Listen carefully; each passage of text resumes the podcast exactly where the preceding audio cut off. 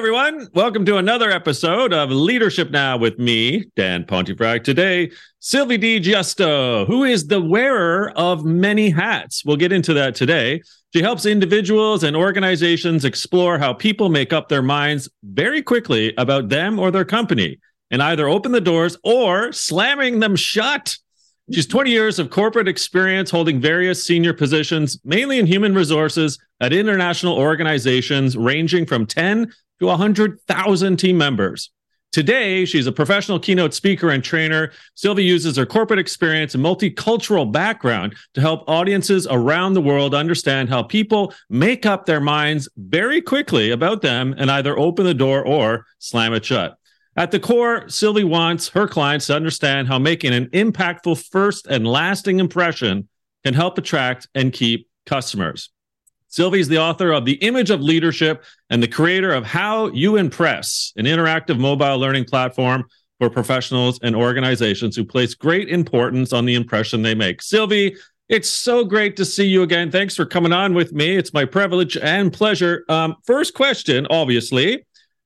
There's a lot to talk about leadership and brand and image, not just uh, these days, but always. So I'm curious, what actually uh, in your mind makes up a good brand and an image for a leader of today's society?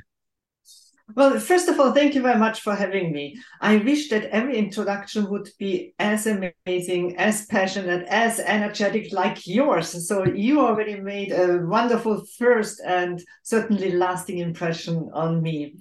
Um, as you mentioned, I'm in the business of first and lasting impressions, and I help leaders to understand what their how people perceive them and how they perceive themselves and what impact it has on a for example customer decision making process or during a hiring process and so when it comes to a leader's brand in an organization, I use a framework that I call the ABCDE that explains to them why people perceive them and their brand in a specific way. And if there is a gap in the way they would like to be perceived or how they perceive themselves. Okay. So there are gaps we know and uh, often i think a leader however is unaware of those gaps. So when you're working with clients etc sylvie like tell us a bit about what you discover or how you approach perhaps is a better word you know the uh, the uncomfortable uh, part which is actually your brand is awful or your image and impression is awful. Here's what we need to do about it. So the delta gap how do you help us assess if you will? Yes so in my presentations, if you have ever seen any videos, participants go through a very painful first, but then fun in the second step uh, exercise where I physically let them experience how they get labeled every day. So they walk to the room and have to put labels on each other's backs, describing what they think about the other person by just writing it down with one word. So my participants sit there and have 30, 40, 50 labels on their back, not knowing how the world sees them. then I bring in the second perspective, which uh, you just mentioned, is how would they like to be perceived? What is the one word that should come up in everybody's mind when they think of them, when they think of their leadership uh, uh, brand, for example?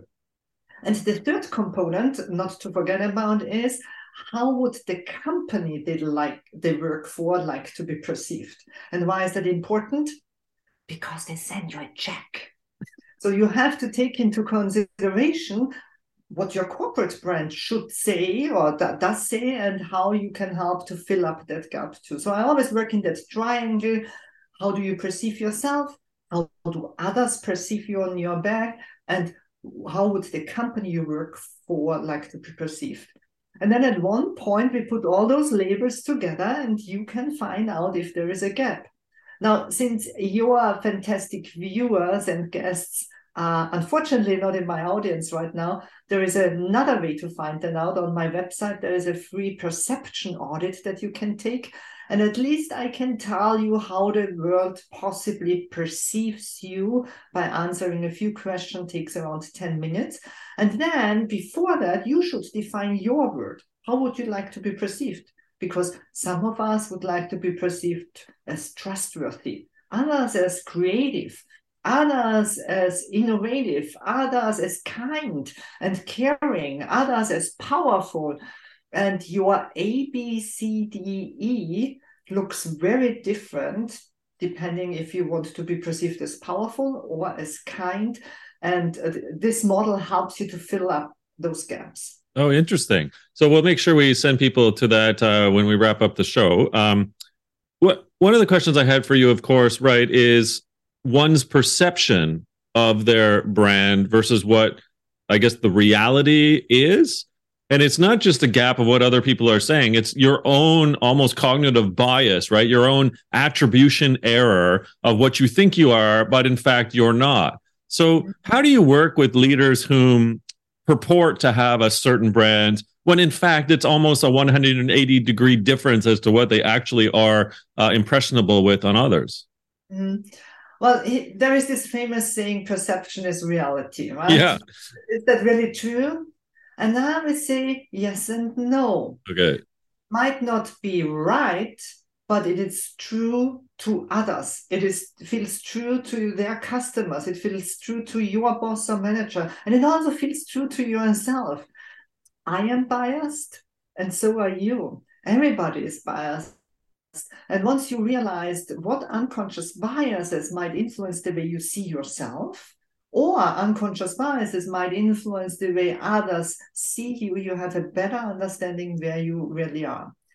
If there is a gap, a huge gap, I think then people will perceive you as inauthentic. Mm. So, authenticity is very important on the one hand, but I also say that authenticity in a corporate environment or in life is a lie. None of us is really truly 100% authentic we all play roles, right? We play a role at home as husbands, as parents. Uh, we behave and interact differently. We play a role at work with our colleagues. We play a role with um, customers. So, unlike others say or understand authenticity as something like just do whatever you want to do and be real, I just say in whatever role you are in, try to do your best, best possible. I, I love that because you've also um, written and spoke about the fact that we as leaders or team members in an organization have to quote play the game. And mm-hmm. Sylvie, so the game being right, you you do have multiple potentially multiple personas or brands. So mm-hmm. how, tell us a little bit as you've seen and how you've helped and, and coach you know thousands of different uh, leaders how you have to play the game of what you know your organization that quote you know pays your check uh, yes. what they expect versus you know how pu- how far can you push that persona or a different persona you know in your community or in your family or just what your public image might be? Mm-hmm, mm-hmm. well i'm not sure if i'm married and in love with the word playing a game. It's uh, a role something that you represent. And obviously you should always represent yourself best possible. Okay. i always encourage um, leaders you are the most important person in your career and in your role. It is not human resources, it is not your boss, it is nobody but you.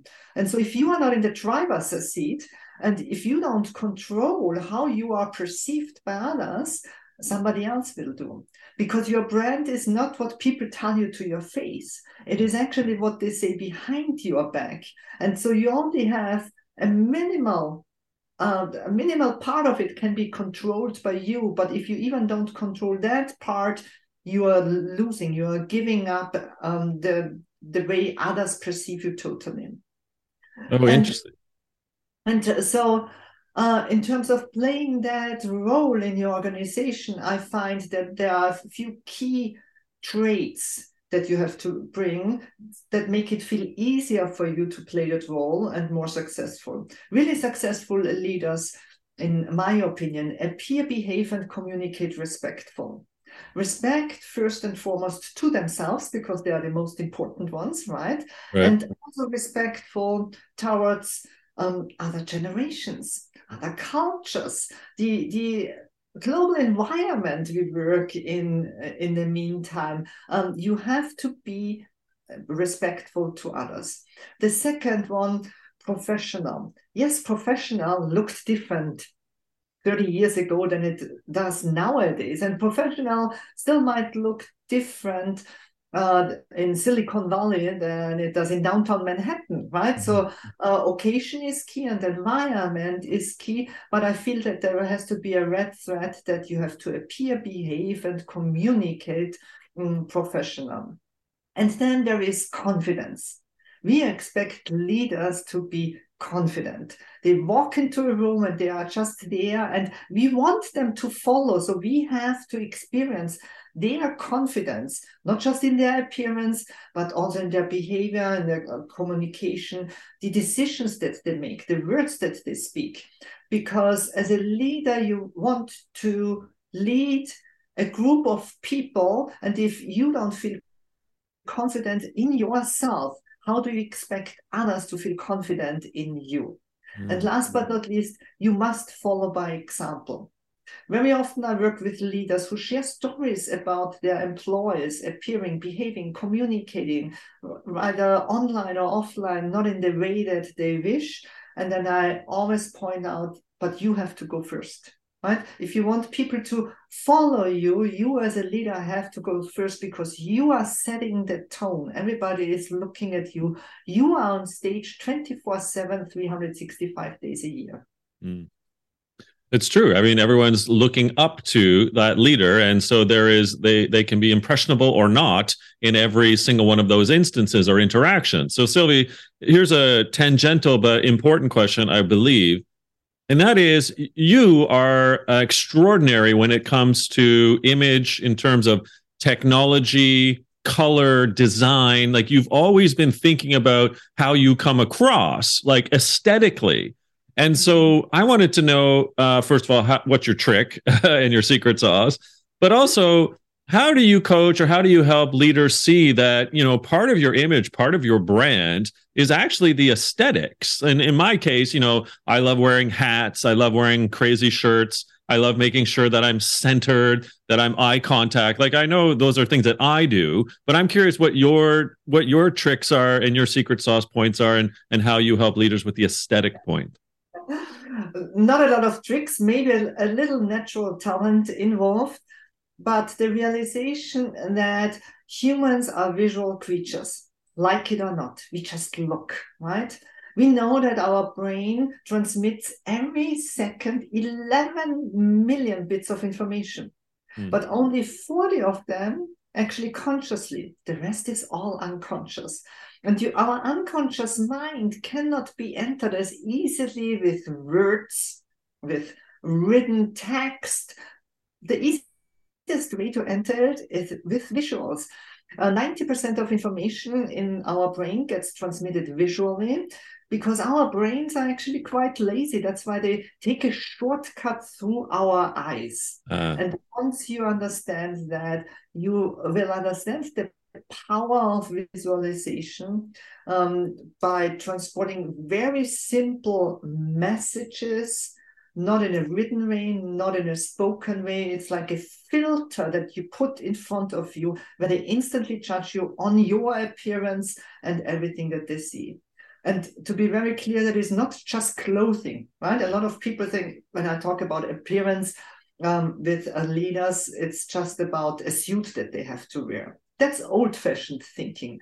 Visualization means your body image, the suit you are born in. What do people instantly see? Yes, the clothing, the makeup, the hair, but also your body language is, for example, something that ends up in others' brains in a visual way. Very often, when we talk to somebody on the phone and all we hear is um, their voice, we do think that we know something about the person and we do think that we know how that person could looks like are they tall? Are they short? Right? Yeah. So yeah. a lot of information that is not so obvious visual is also transmitted in a visual way.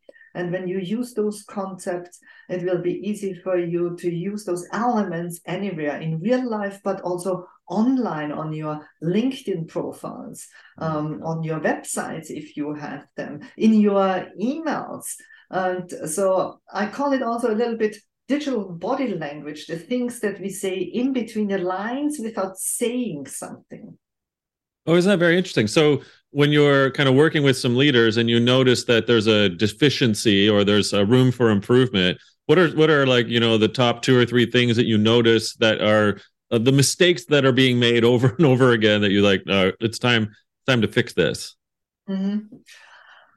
Very great question. I think the the first mistake is um, giving others the power to control your image. Ah. Not caring about it or by not controlling it enough. If you don't control it, somebody else will do. Oh, that's very interesting. Yes. Ignoring negativity bias. Negativity bias is one of the strongest biases we all carry in us because people have a tendency to look out for the things that are wrong rather for the things that are right. And once they identify something that is wrong, they just cannot let go. Anchoring bias is uh, kicking in, they anchor that information in their brain. Confirmation bias is kicking in. They look for proof. If they see something sloppy on your appearance, then they find the sloppiness in your materials, they find the sloppiness in the words that they say. So, not really acknowledging that it often starts with negativity bias and therefore it's in the details. Your puzzle is like an image that you put together every single day. And certainly certainly you cannot control all of them. But control at least those where you have a gut feeling that something could go wrong. That is lovely advice. I really appreciate that. Um, now both of us are, I would argue, recovering HR, people and culture professionals, uh, having both of us spent 20 years, you know, in that and now kind of out of it, but still helping where we can, obviously, through our consulting, our work, our training, our speaking. What if you kind of looked back a little bit, Sylvie, and you kind of see where leadership was and kind of where you see leadership today? Because you've done academy training and leadership development, like you, you know this business very well what do you what what do you notice that's changed, whether it's for the good or the better or or not? I'm just curious, given um, your vast experience. Thank you very much for that question. I, I spent 20 years in uh, corporations, usually in human resources, was often involved if somebody got hired or fired and everything in between. Right. And what always was frustrating for me was that on paper, we hired people from the outside who said all the right things, who behaved exactly the way we wanted them to behave, who looked exactly the way we wanted them to behave. And then after a while, we had to fire them because of a total lack of performance. And back then, I always thought, why don't we use some of our young potential upcoming leaders in the organization for those roles who possibly would have done that job way better? And I realized we can't identify them because they all blend in, right? And this thought has kept me throughout the last years and has so increased that nowadays blending in is not an option anymore. Mm. Same is lame. You need to stand out you need to be visible you need to give people an opportunity to see you. You need to increase your visibility level so that others can help you on the path of success throughout your career and get into the position that you deserve to have. So has the uh, pandemic helped or hurt leaders understanding and thus the application of having to be present and be heard and to be you know as tom peter says to manage by wandering around. How do you how do you how do you see where we're going i suppose with that point you just made sylvie?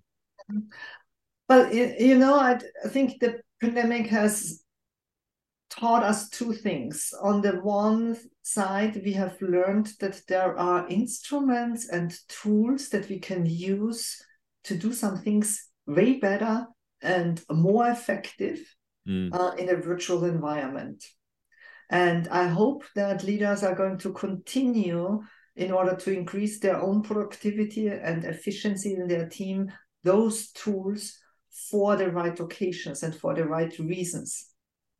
Uh, on the other hand, those tools also exploit us now to a world. We are now all speakers out of a sudden, right? We yeah, yeah on screen, you are constantly on a TV show. So you need to be a little bit careful. Again, negativity bias. Um, what are your surroundings? What do they see behind you? Um, what is your tech savviness in the meantime? Do you still struggle to unmute yourself uh, on Zoom after so many years? The expectations have just risen because all of us are constantly streaming now uh, our knowledge, our lives, our expertise uh, into the world, including our teams. On the other hand, I also think that it taught us how incredibly important one on one interactions are, and that there are some things that we will never be able to do online, and that there are some things that only should be done in person. And one of the examples I always share is having difficult conversations. Can you imagine you have a really difficult conversation with an employer as a leader where you have to talk with them about their inappropriate behavior or some sort of impact they had on the team performance, or even you have to let them go and you need to do things like that from screen to screen. Mm. Under no circumstances, if possible, would I ever do that. On the other hand, also, if you have great news to share, if you uh, need the emotional connection with them, I would always encourage uh, leaders to bring them into a room and don't use the tools that have become available and so prominent since we are through the pandemic. Oh my gosh. Okay. I have, I have two questions left for you. You've been so kind and generous with your time. Uh, the one is actually bridging two of your points you've you've made today about leadership and brand and impression and that is the the digital leader and then the face-to-face leader and one's brand. So how does how does one prepare for how does one need to be aware of you know um, potentially the differences? Or are there indeed some some uh, similarities that a leader needs to be aware of for that point where they're digital versus face to face well, first, your digital footprint includes your intentional and your unintentional footprint. Your intentional footprint are the emails that you send out, how you show up in virtual meetings, what shows up when I Google your name. What about your social media profiles? What do I find in chats about you or in forums? Those are all, all intentional choices you made because you posted them, right? Right. But yeah. Also, unintentional things that people take into consideration the frequency of how often you post, the response time, how fast or how long it takes you to, to get back, your tech savviness. Do you nowadays know how to tag others or how to use hashtags or how to videos or whatever comes in, right? Those are all unintentional hints that you give as a digital leader. So when it comes to digital leadership, there are not a lot of differences, actually, in my opinion, than in real life. You cannot appear, behave, and communicate totally different in real life than you do online. But there are some technical differences. So first and foremost, for example, I encourage you, you must own your name on the internet. Meaning, today. Sign up at Facebook, on Twitter, on Instagram, on TikTok. Get your uh, a website URL. Because if you don't own your name on the internet, somebody else might. And you never know if you have a very common name and somebody with the same name as you goes rival tomorrow for not good reasons. People don't take the time and take into consideration that that's not you, right? And if you don't own your name, I could constantly sign up on platforms for somebody else and just to pretend mm. to be that person. I'm not saying that as a leader, you should TikTok all day and Instagram all day and Facebook all day, but you need to own your name and then make a conscious decision which is the platform where you can showcase your expertise, your skills, your knowledge, your talents best possible. For many, that is LinkedIn. What are you doing there? Is your profile updated? Uh, what about your headshot? What about the header? What about the experiences that you list? What about the about info? So even if you think, I don't want to be everywhere, be at least on LinkedIn and make sure that you represent yourself as a digital leader there best possible. Because nowadays, if we Google your name, and nothing shows up, people also become kind of irritated and think, oh, what's wrong, right? What's wrong with that person? Why is there nothing on the internet? So at least have a profound and solid LinkedIn profile. Well, there's only one, Sylvie Di Giusto. Um, final question, my friend. Um, I know we're recording today. You're in Tampa, Florida, but that's not your original home. Uh, you have you're a global leader, a global speaker, but you're also just a global human being, having I think been born in Austria and, and working and living in different parts of the world. So your peripatetic ways, I would argue, is also informed uh, a bit about leadership and brand. So how does your background and all the places you've lived and worked inform indeed uh, you know how brand and leadership go together well i always say i'm austrian by birth french in my heart italian in my kitchen german in my work ethic and American by choice. So I just picked. well, we got we're gonna have to throw some Canadian in there somewhere. But uh, tell us a bit about like your different nationalities and how they inform uh, leadership and brand. Well, obviously, the leadership style in other countries is quite different. And um, I encourage everybody to develop cultural sensitivity. I find nowadays it's one of the most important leadership traits that you can have um, to approach people with respect and differently from country to country and area to area. So nowadays it becomes even more complicated because we have such a global workforce that you really never know with what cultures you are confronted with in the next meeting. So right. just try to do your best to be culturally sensitive and uh, don't make mistakes.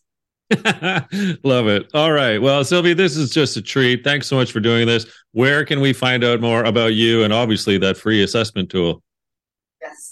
Uh, just type in my not so easy name, Sylvie Di Giusto, and it will lead you uh, to my website. And it's right there. Uh, or we put it somewhere into the show notes, which I bet that an experienced host like you has somewhere. Indeed, I do. And thank you so much. Uh, just a wonderful articulation of so much packed into 30 minutes or so.